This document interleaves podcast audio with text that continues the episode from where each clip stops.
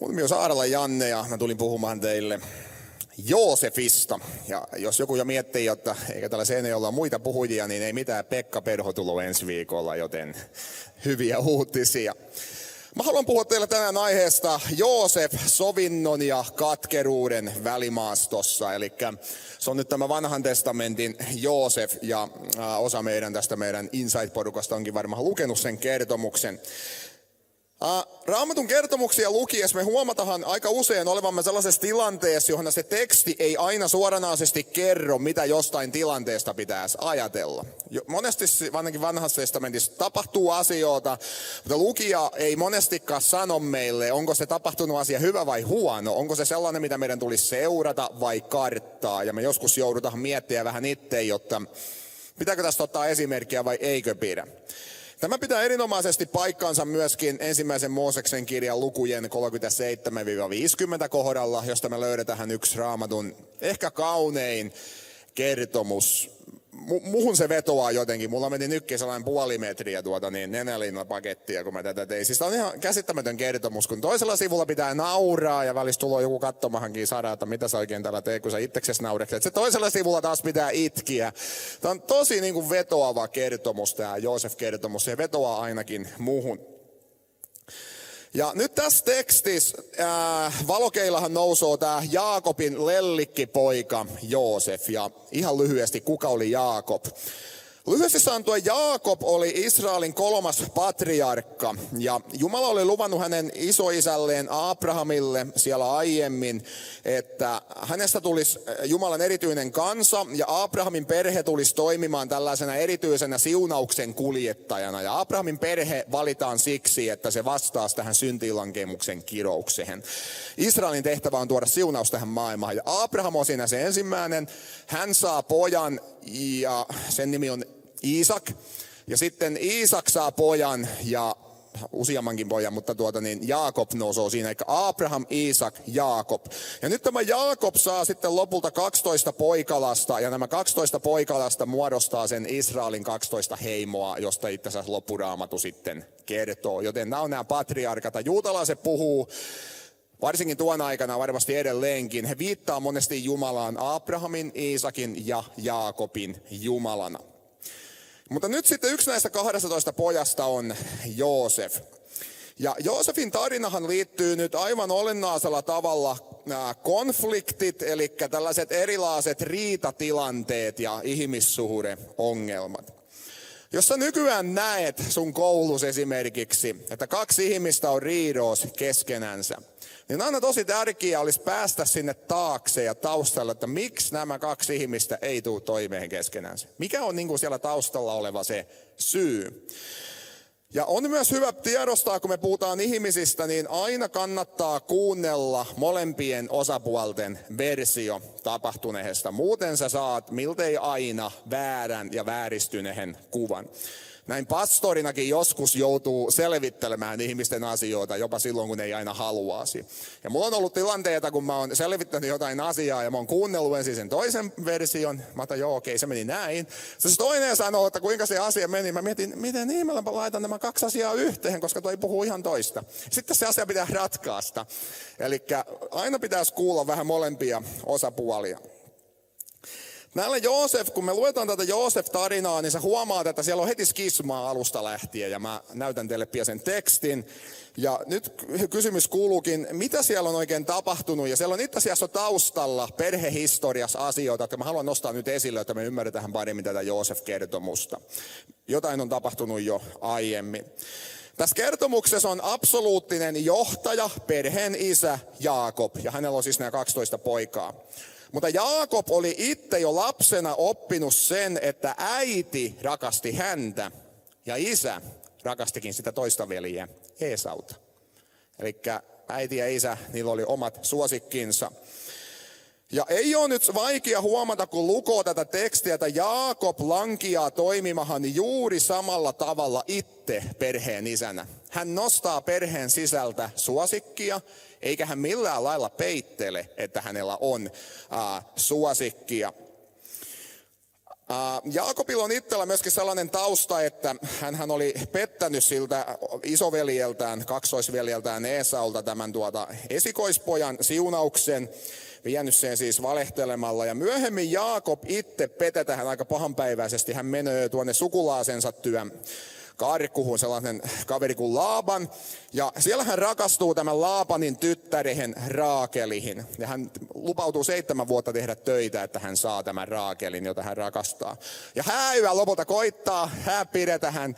Ja kun hääyä on ohi, niin Jaakob herää ja katsoo, että ei vitsi, on se toinen sisko. Lea, se veti mua nenästä. En tiedä, onko se huono näkö, mutta niin jotenkin, jotenkin se meni näin. Ja sitten Jaakob kysyi, että mitä vitsiä, että oli puhe siitä Raakelista, ei Leasta. laban.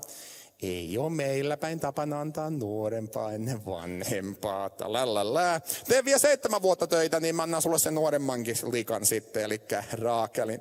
Ja Jaakobia itseäänkin vedettiin nenästä, vähän samalla lailla kuin hän oli itse vetänyt nenästä. Ja näin ollen, pian Jaakobilla on äh, kaksi vaimoa, sen yhden sijaan, pari kun mä heitän nuo laattialle, niin ne jää häirittämään. Ja sitten nämä naiset alkaa kilpailla keskenänsä, kumpiko tekee enemmän lapsia. Tämä on tällainen hauska asetelma, että me voidaan kilpailla monessa asioissa, mutta nyt Lea ja Raakel, siskokset, alkaa kilpailla siitä, kumpiko saa synnytettyä enemmän lapsia Jaakobille. Ja sitten steroidiina tässä toimii näiden naisten orjattaret, eli Bilha ja Silpa. Ja siellä on nyt, nyt neljä naista, jotka sitten synnyttää lapsia Jaakobille. Ja lopputulos näkyy tässä seinällä. Ensinnäkin, jos se dia saadaan sinne, niin sinne tulee tämä nämä Lean pojat, eli tämä rumempi tyttö, niin kuin Jaakobin mielestä, No se tulo sinne kun tulo. Ja Lea synnyttää Ruupenin, Simeonin, Leevin ja neljänneksi Juudan. Ja siihen väliin Raakel työntää sitten sen oman orjattarensa Pilhan. Hän synnyttää Daanin ja Naftalin. Ja Lea laittaa siihen orjattarensa Silpan. Hän synnyttää Gaadin ja Asserin. Sitten taas Lea jatkaa Isaskarilla ja Sepulonilla. Ja lopulta tämä Raakel, jota Jaakob oikeasti rakastaa, hän ei saa itse, ei mennä saada lapsia, ei millään. Niin lopulta tämä Raakel se tulokin raskaaksi. Ja ensimmäinen poika, jonka hän synnyttää, on yllätys, yllätys, Joosef.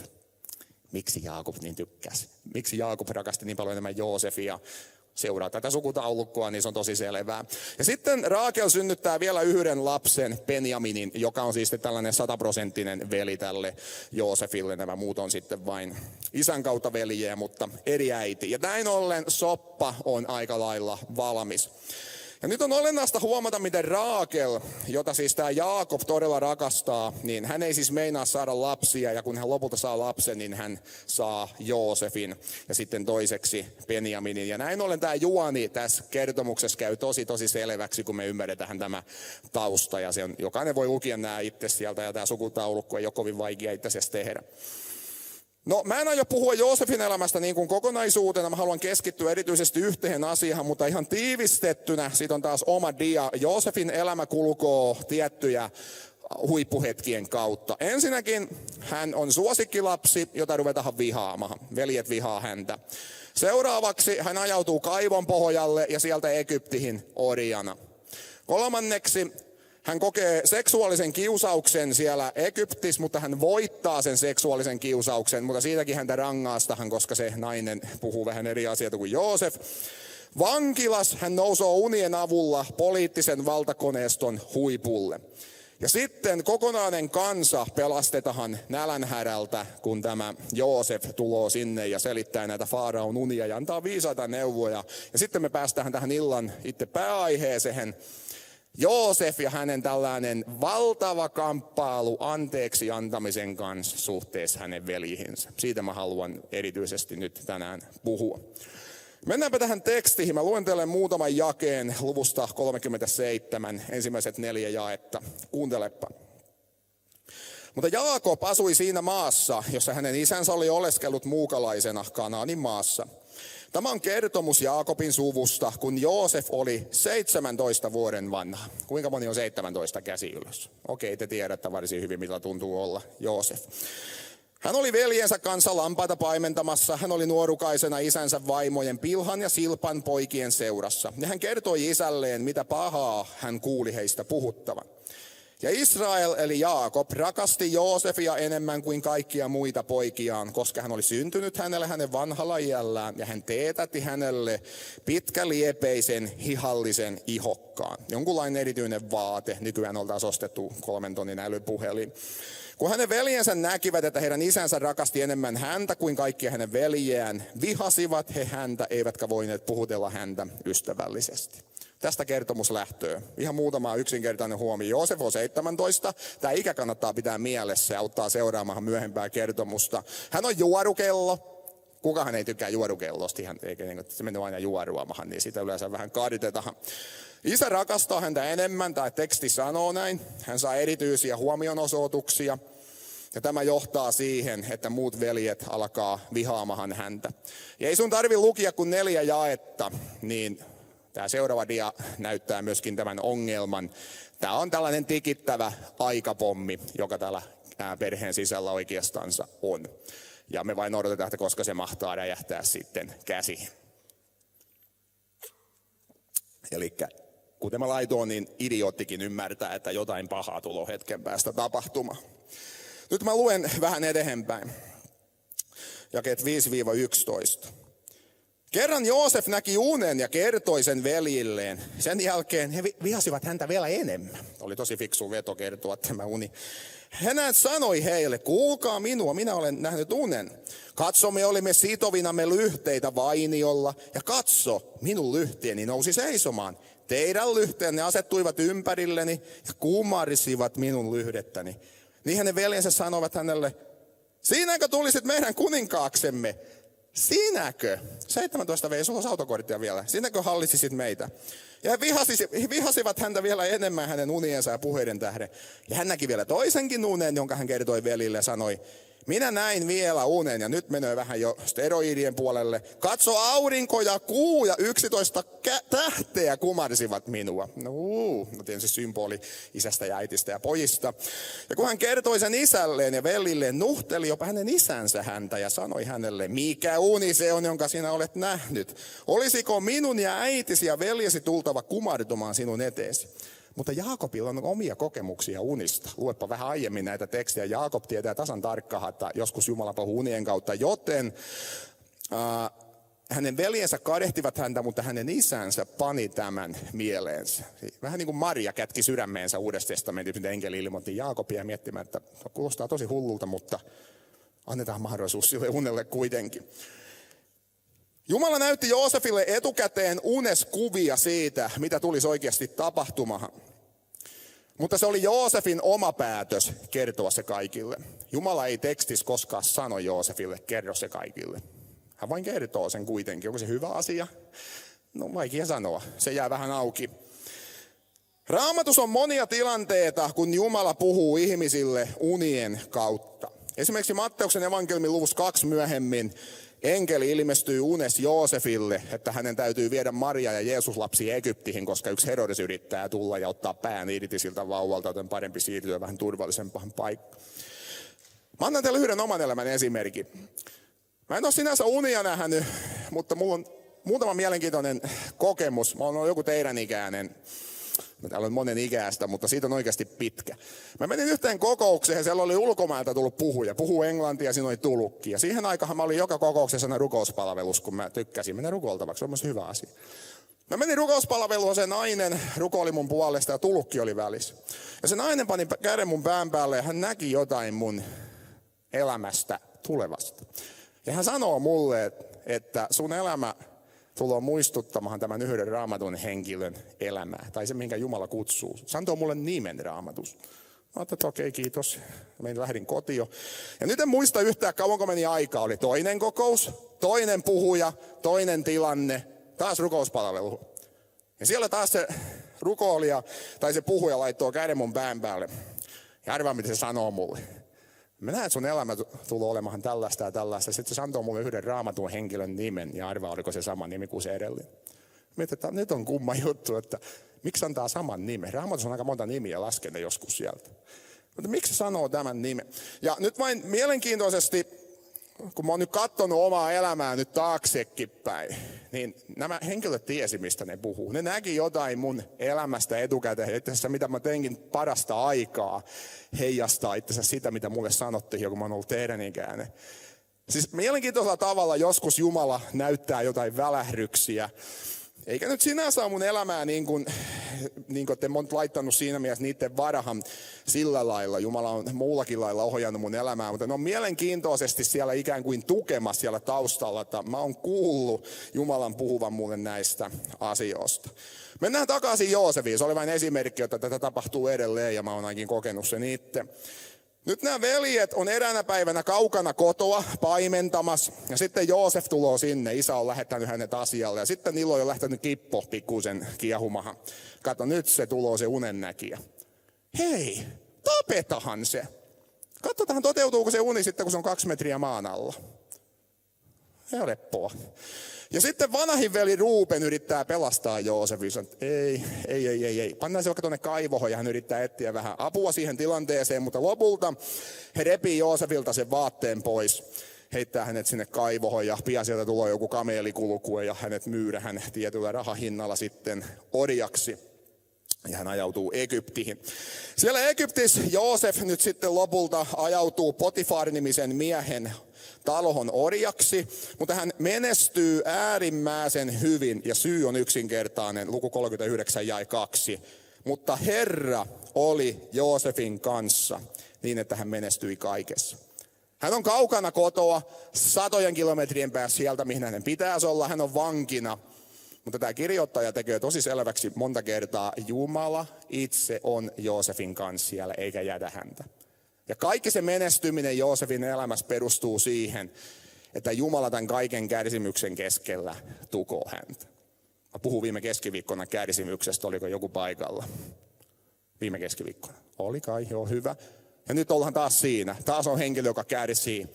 Mieti itse, miltä susta tuntuu sun sisarukset. Niin kuin heittää sun kaivoja ja myy orjaksi jonkun Moskova. Niin kuin Lapioleirillä. Siinä on vähän käsittelemistä nuorelle pojalle. Ja Joosefilla on yksi ongelma, ja monet teistä tietää sen. Hän on liian hyvän näköinen. Naisia pyörii ympärillä aivan niin kuin kärpääsiä jonkun tuota niin lihaparan ympärillä. Kaikki naiset haluaa Joosefin, kun on vain niin komia. Mikä on sitten komia, niin se riippuu kulttuurista. Ja nyt on yksi erityinen ongelma, tämä Potifarin vaimo, jostain syystä ei nähtävästi tykkää Potifarista, se iskyy silmänsä Joosefia, että tuo on mies. 17 vuotta, 17-vuotias ja 60 kiloa, sellainen tiukkahan pakattu kaveri. Nyt tämä nainen haluaa niin kuin tällaisen K18 painimatsin ihan väkisin Joosefin kanssa. Ja Joosef sanoo, ei kiinnosta. Ja hän yrittää saada, mut on laitettu koko talon johtajaksi. Mä saan, mulla on määräysvalta en mä nyt niin tyhmä oo, että mä otan Potifarilta vaimon ja hyppää sen kanssa petiin. Varmaan on viisi minuuttia kivaa, mutta sitten mä tiedän, että sen jälkeen tippuu pää. Ei mitään järkiä. Hän kieltäytyy siitä. Ja nyt hän rimpuuloo irti, mutta jollain lailla se viitta, joka hänellä on, tai se paikallinen saunatakki tai joku, niin se nainen saa revittyä hänen päältä. Se saunatakki jää siihen ja Joosef juoksoo sitten pikkuusen, kuinka naked se oli, jää vähän avoimeksi. Raamatus muuten aina vilahtella että naked kaveria. Lope Markuksen evankeliumi. Jeesus on Ketsemaanessa tuloa sinne. Ja sitten siellä on joku pikkupoika ja roomalainen sotilas ottaa kiinni ja se kiemuri tulee irti ja puopaliana juoksua johonkin karkuun. Tämä on tosi outoa, että kuka tämä kaveri on? No mä uskon, että se on Markus laittanut, että minäkin olin siellä. Oli vähän tällainen paikallinen suomalainen. No niin, takaisin Joosefihin, eikä taas tällainen juokseva alaston mies. Niitä on vähän siellä. Niitä oli paratiisiskin muuten. No joo, tuli mä yhtäkään niitä rupeaa nousemaan joka paikasta. Alastomia miehiä. No siitä ei ole dia, älä näytä sitä. Muuten rupeaa lähtemään homma käsistä. Nyt kun me pysähdytään tähän kertomukseen, me huomataan yksi mielenkiintoinen asia. Ensinnäkin aiemmin tämä Joosefin saunatakki, sitä oli käytetty todisteena siitä, että hän oli kuollut. Ne oli teurastanut ne veljet jonkun eläimeen ja laittanut sinne purkki ja vienyt isällä. Tätä on verinen vaate. Onko se Joosefin? Ja arvaa, pysähtyykö Jaakobin elämä siinä hetkessä, kun se katsoo, että hän rakas poika on kuollut. Siinä hetkessä. Nyt on taas saunatakki. Ja mitä se todistaa? Joosef on yrittänyt raiskata Potifarin naisen. Kumpikaan syytös ei pidä paikkaansa. Tämä Joosef joutuu kokia jatkuvia niin kuin oikeusmurhia. Jo kaksi oikeusmurhaa aika lyhyen ajan sisällä. Ja kolmas oikeusmurha tulo ihan just. Hän joutuu vankilahan. Mun mielestä se tarkoittaa sitä, että tämä Potifar tietää, että hänen vaimo on pikkusen kevykkeenkään. En usko, että hän olisi tappanut Joosefin, jos olisi uskonut tähän tarinaan, mutta hän ajattelee, että tehdään vaimolle mieleksi ja heittää Joosefin vankilahan. Hän on siellä jonkun aikaa. Sitten hetken päästä äh, siellä vankilas äh, tapahtuu tiettyjä juttuja. Mutta ennen kuin mä menen siihen, niin mä haluan näyttää teille yhden jutun ja yhden dian tästä äh, Joosefista suhteessa hänen veljehensä. Tämä on tällainen lyhyt ekstra. Joosef on äärimmäisen mielenkiintoinen persona, koska hän toimii tällaisten seksuaalisten kiusausten kohdalla aivan eri tavalla kuin hänen isoveljensä Juuda. Ja jos sä luet sen kertomuksen, niin sä huomaat, että yhtäkkiä luvun 37 jälkeen, kun Joosef myydään Egyptiin, niin se kertomus pysähtyy luvussa 38. Yhtäkkiä Juuda nousee siihen. Yksi luku Juudasta, sitten takaisin Joosefiin. Tämä lukija, kirjoittaja haluaa sut niin laittaa, sun täytyy verrata Juudan ja Joosefin elämää. Ja kuten tuossa näkyy, niin Juuda on tällainen hyvin kylmä hahmo. Häneltä kuoloo poikia, ja kirjoittaja ei sano, että hän olisi koskaan edes itkenyt sitä.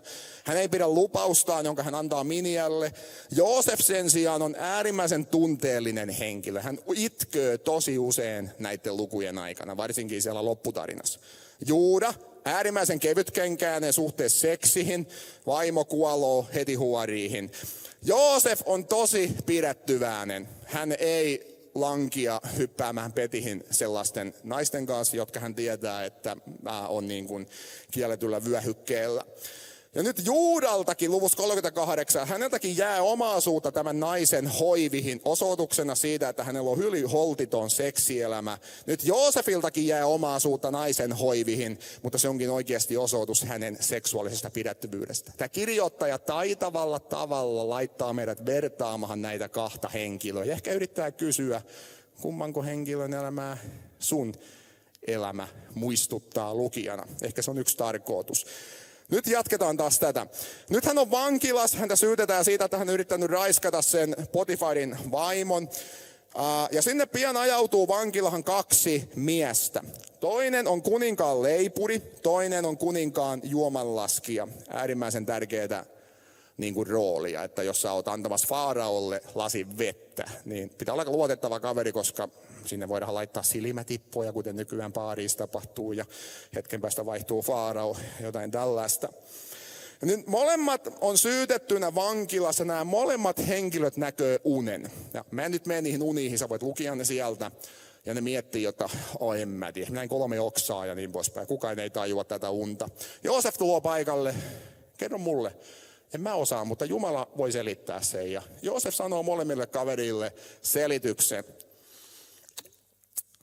Ja se mitä siinä tapahtuu, niin hänen selitys toteutuu ja tämä juoman laskija kolmen päivän päästä korotetaan. Ja Joosef on sanonut hänelle, kun sut korotetahan, muista mua, että mä oon auttanut. Kerro musta Faaraolle, yritän nyt saada mut pois täältä. Ja mitä juomanlaskija tekee? Hän unohtaa Joosefin. Tosi itsekäs kaveri. Menee kaksi vuotta ja hän on taas siellä vankilassa ja katsoo, että aino, ei se muista. Mä autoa siitä kolmas oikeusmurha. Mutta sitten kertomus kääntyy. Yksi kaveri näkee vielä unen ja hän ei ole kuka tahansa. Hän on Egyptin faarao. Näkee äärimmäisen mielenkiintoisen unen. Seitsemän kauhian läskiä lehmää nousee niilistä. Ja sitten sieltä tulee neljä sellaista niin kuin tosi luurankomasta lehmää ja ne syö ne läskiä lehmää. Ja sitten ne jää silti niin kuin tosi laihoksi. Ja sitten se juomanlaskija, kun se kuuntelu, ei hyvänen aika. Mä tiedän Juskelle soittaa. Kaksi vuotta sitten siellä oli yksi kaveri vankilassa, niin se osasi selittää mununen.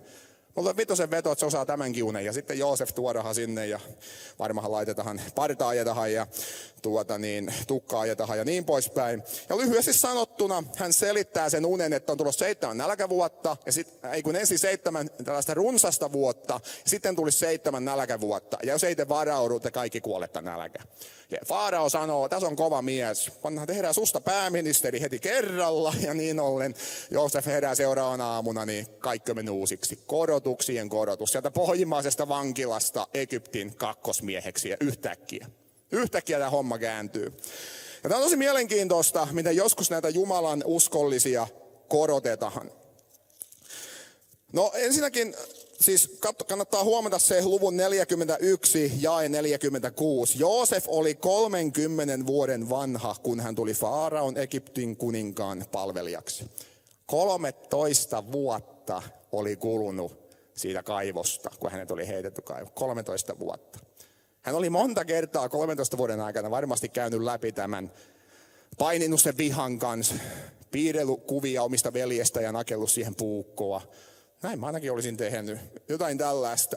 Ja nyt me ruvetaan pääsemään tähän puheen pääkohtaan. Sori tämä pitkä intro, mutta kun tämä on nyt vähän pitkä tarina. Seitsemän hyvää vuotta menee. Egypti tuottaa viljaa aivan äärettömän paljon, mutta sitten Niili ei enää nousekaan. Tässä ei ole muuten mitään yllättävää. Me tiedetään historiasta on jäänyt, jotta joskus tuota, tuhat vuotta ennen Joosefiakin, niin on joku historiallinen lähde, jota jostain syystä Niili ei noussut seitsemän vuoteen ja tuli seitsemän vuoden nälkä. Tätä siis on tapahtunut Egyptissä aiemminkin, tässä ei ole mitään ihmeellistä. Ja nyt ollaan nälänhätä. Leipä loppuu ja Israeliskin Jaakob ja hänen poikansa ymmärtää, että grillit on kiinni, APC-konkkahan, nyt pitää lähteä Egyptiin, niillä on viljaa. Ja hän lähettää pojat sinne ja näin ollen ne seitsemän vuotta on kulunut. Joosef on jo miltei nelikymppinen. Nyt se onkin aika lailla vanhempi kuin minä. Äsken jos oli sun ikäinen, nyt se on jo vanhempi kuin minä. Miltei nelikymppinen. Hän istuu kuninkaallisella tuolilla ja yhtäkkiä hänen eteen tuodaan kymmenen miestä. Se katsoo, että ei vitsi, mä tunnen nuo kaverit. Ne ei tunne Joosefia. Hän näyttää vähän eriltä, hän puhuu eri kieltä. Ei kuvitellakaan, että Joosef, joten tuota, ei ne tunnista sitä. Ja nyt sitten hän alkaa puhuttelemaan näitä, ja ainoastaan yksi veli puuttuu, hänen oikea biologinen veli Benjamin puuttuu, mutta hän tietää, että tässä on kaikki muut.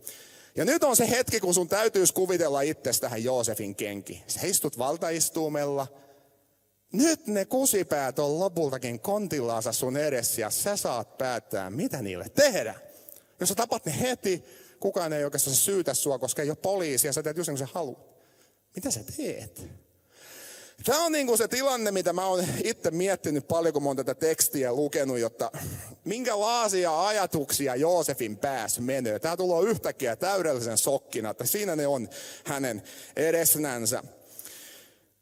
Mitä Joosef tekee? Nousuuko hän ylös, että ei hyvänen aika, ei olekaan nähty hetkeen antaa halaukseen ja rupeaa pussailemaan poskille ja sanoo, että hoidetaan asia kuntoon. Ei tee näin. Ja nyt huomaa tämä, Joosefilla on valtavan paha ongelma. Toinen puoli hänessä ja se toinen osa hänen sydämestä rakastaa näitä. Ne on hänen veljeä kuitenkin. Ja haluaisi niitä varmaan niin kuin halata että nyt oikeasti perhe on tullut kasahan. Mutta toinen puoli Joosefin sydämestä vihaa näitä kaveria sydämensä pohjasta, koska ne on pilannut hänen elämänsä. Ja osa hänestä varmaan haluaa, että nämä vois vaikka kuolla kaikki pois. Ja sun on niin kuin kuultava, kun sä luet tämän tekstin. Sä voit ikään kuin nähdä, miten Joosefin sydän kamppaaloo ja pamppaaloo näiden kahden voiman välillä. Luovutanko mä nyt hallinnan vihalle ja katkeruudelle? Vai kuuntelenko mä sitä hellää pientä kuiskausta, joka käsköö rakastamaan ja antaa anteeksi? Kummalleko voimalle mä annan oikeastansa periksi. Ja tämä päätös on tehtävä, kuten tämä seuraava dia demonstroi. Katkeruus ja rakkaus, kuunnelkaa tarkasti. Katkeruus ja rakkaus ei tee koskaan pesää samahan sydämeen. Ei koskaan. Jos katkeruus valtaa sun sydämehen, rakkauden täytyy lähteä. Jos rakkaus tekee pesään sun sydämehen, katkeruudelle ei voi jäädä tilaa. Rakkaus ja katkeruus on niin kuin tuli ja jää. Sun pitää valita, kumman sä otat. Sä et voi ottaa molempia. Jos sä luovutat katkeruudelle, susta tuloo rakkaudeton. Jos sä luovutat rakkaudelle, katkeruus tuloo pikkuhiljaa poistumaan. Ja näin ollen, että tämä seksuaalinen kamppailu, mikä ollaan nähty, se oli Joosefille helppo juttu. Hänen kaikkein suurin ongelma, mihin hänenkin ihmisyys tuloo esille, on tämä. Pystynkö mä antaa anteeksi niille, jotka on pilannut mun elämän? Ja nyt menee monta lukua, kun Joosef kamppailee tämän asian kanssa, mun mielestä ihan selvästi. Mieti nyt omaa elämääsi kuulijana. Sä kuuntelet tätä puhetta täällä, tai sä kuuntelet tätä puhetta tuolla netin äärellä. Nousooko sun korvien väliin ja muistoihin joku henkilö, joka on ehkä tehnyt jotain samanlaista sulle kuin Joosef? Ei välttämättä kaivohon, mutta pilannut sun elämä jollain toisella lailla. Tehnyt suurta vääryyttä ja sä oot joutunut kärsimään siitä jopa vuosia. Tunnistaksä itses nämä kaksi samaa voimaa, jotka tappelua Joosefista, niin itse sä huomaat ne itsestäsi. Musta on nämä just samat voimat täällä mun paidan alla ja mä en oikein vieläkään tiedä kumman mä valittisin. Katkeruus, rakkaus, viha, anteeksi antamus. Ja onko meidän aihe Joosef tänään juuri siksi, että meillä on jonkun verran kuulijoita, että Jumala haluaa kysyä juuri teidän takia nämä kysymykset tänä iltana. Ikävä kyllä, kun me tullaan Joosef-kertomukseen, katkeruus vie voiton ensin. Mun mielestä mikään muu ei selitä tätä tekstiä. Joosef alkaa pelleilemään näiden veljien kanssa. Hän haluaa opettaa heille läksyn. Hän panoo heidät kolmeksi päiväksi vankilahan. Syyttää heitä, että kaikki vakoojia. Ja sitten siellä vankilas ne alkaa itsekin tajuta, jotta ei hyvänen aika, nyt Jumala maksaa meille sen, mitä tapahtuu toistakymmentä vuotta sitten siellä kaivolla. Ja mä luen teille muutaman jakeen luvusta 42, sieltä jakeet 21 eteenpäin. Mutta he sanoivat toinen toisilleen, totisesti me olemme syylliset sen tähden, mitä me teimme veljellemme. Sillä me näimme hänen sielunsa tuskan, kun hän anoi meiltä armoa, emmekä kuulleet häntä. Sen tähden on meille tullut tämä tuska. Ne osaa laskea, yksi plus yksi on kaksi ja Jumala on oikeudenmukaisuus saavuttanut heidät. Ruupen vastasi vanhin veli, enkö minä sanonut teille, älkää tehkö pahoin nuorukaista vastaan, mutta te ette kuunnelleet, että katsokaa, nyt kostetaan hänen verensä. Mutta he eivät tienneet, että Joosef ymmärsi heitä. Hän osasi edelleen hebreaa. Ja sillä hän puhui heille tulkin kautta. Ja Joosef kääntyi pois heistä ja itki kun hän kuuloo tämän veljen keskustelun, hän pokka pettää, hän pakko lähteä itkemään, itkemään, koska tämä tunne ja kaikki ne muistot sieltä 20 vuoden takaa nousoo esille. Hän käskee heidän palata takaisin omahan maahansa ja sanoi, seuraavan kerran kun tuutta, niin se pikkuveli pitää olla mukana. Mitään asiaa ei ole sieltä, ja se Benjaminin on teidän kanssa, on saanut se selville. Pitkän ajan kuluttua ruoka loppuu, veljet tulee takaisin, ja Jaakob isänä on pakotettu antamahan Benjamin heidän mukaansa. Kun luet sen tekstin, niin hän ei halua tehdä sitä, ja siinä muutamakin veli sanoo, että minä hengelläni vastaan, että tämä Benjamin selviää tältä matkalta. Ja itse asiassa tämä näyttää olevan nyt tärkeä osa Joosefin suunnitelmaa. Häntä ei kiinnosta nämä muut veljet. Hän haluaa pikkuveljensä hänen kanssaan Egyptihin ja unohtaa nämä kaikki muut. Mutta siinä on vain yksi ongelma. Entäs tämä isä, jota hän rakastaa niin kuin koko sydämestä? En mä voi ottaa vain Benjaminia. Mitä mä tälle isälle teen? Joosefilla on niin kuin suuri dilemma. Se on kaikki tai ei mitään. Joko hän joutuu antaa anteeksi kaikille velille ja hän saa lopulta myös isänsä. Tai hän pitää Benjaminin ja alkaa vihata näitä veliä, mutta menettää samalla isänsä. Tämä on aika tämä dilemma, mikä tässä jollakin lailla tässä tekstissä on. Ja näin ollen me tullahan lukuhun 45. Joosef ei pysy enää kasas. Hän on pelleillyt aikansa, mutta Juuda pitää niin vaikuttavan puheen, kun hän sanoo, että jos mä jätän Benjaminin tänne, ja me palataan muiden veljen kanssa kotiin ja Jaakob näkee, että Benjamin ei ole mukana, hän kuoloo välittömästi suru. Että näin ei tapahdu. Mä, mä annan itteni, otan mut orjaksi, sanoo Juuda. Ja huomaa tämä, tämä Juuda, joka luvus 38 on täysin tunteeton. Hän on uhrannut Joosefin ilman mitään ongelmaa. Hän on muuttunut mies. Nyt hän on valmis uhraamaan itsensä, että Benjamin pääsisi kotiin. Jotain on tapahtunut tämänkin kylmän, äh, kylmäsydämisen miehen elämässä.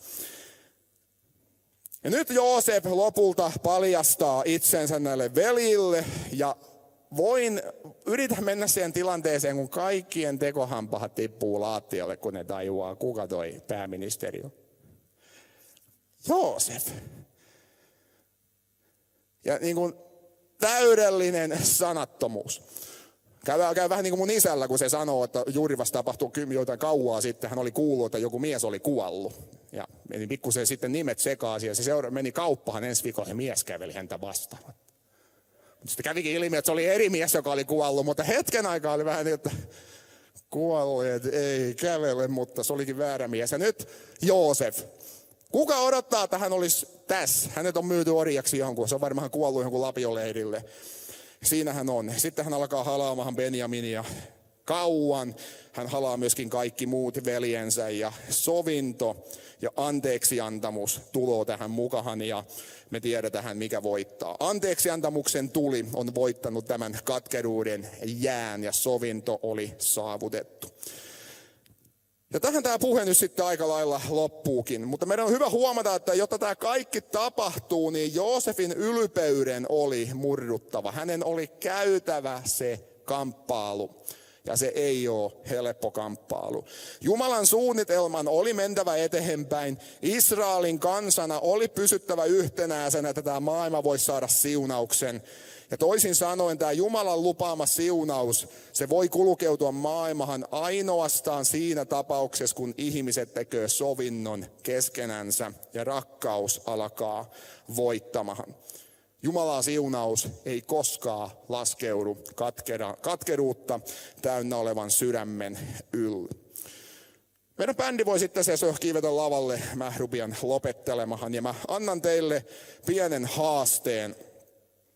Onko meillä nyt kuulijoita, joka tämän illan jälkeen kun huomenna herää, niin sä tajuat, että sun on sovittava ehkä tapaaminen jonkun henkilön kanssa.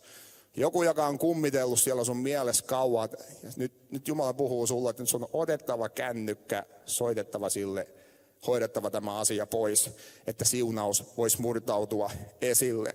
Älkää antako, ei anneta katkeruuden voittaa.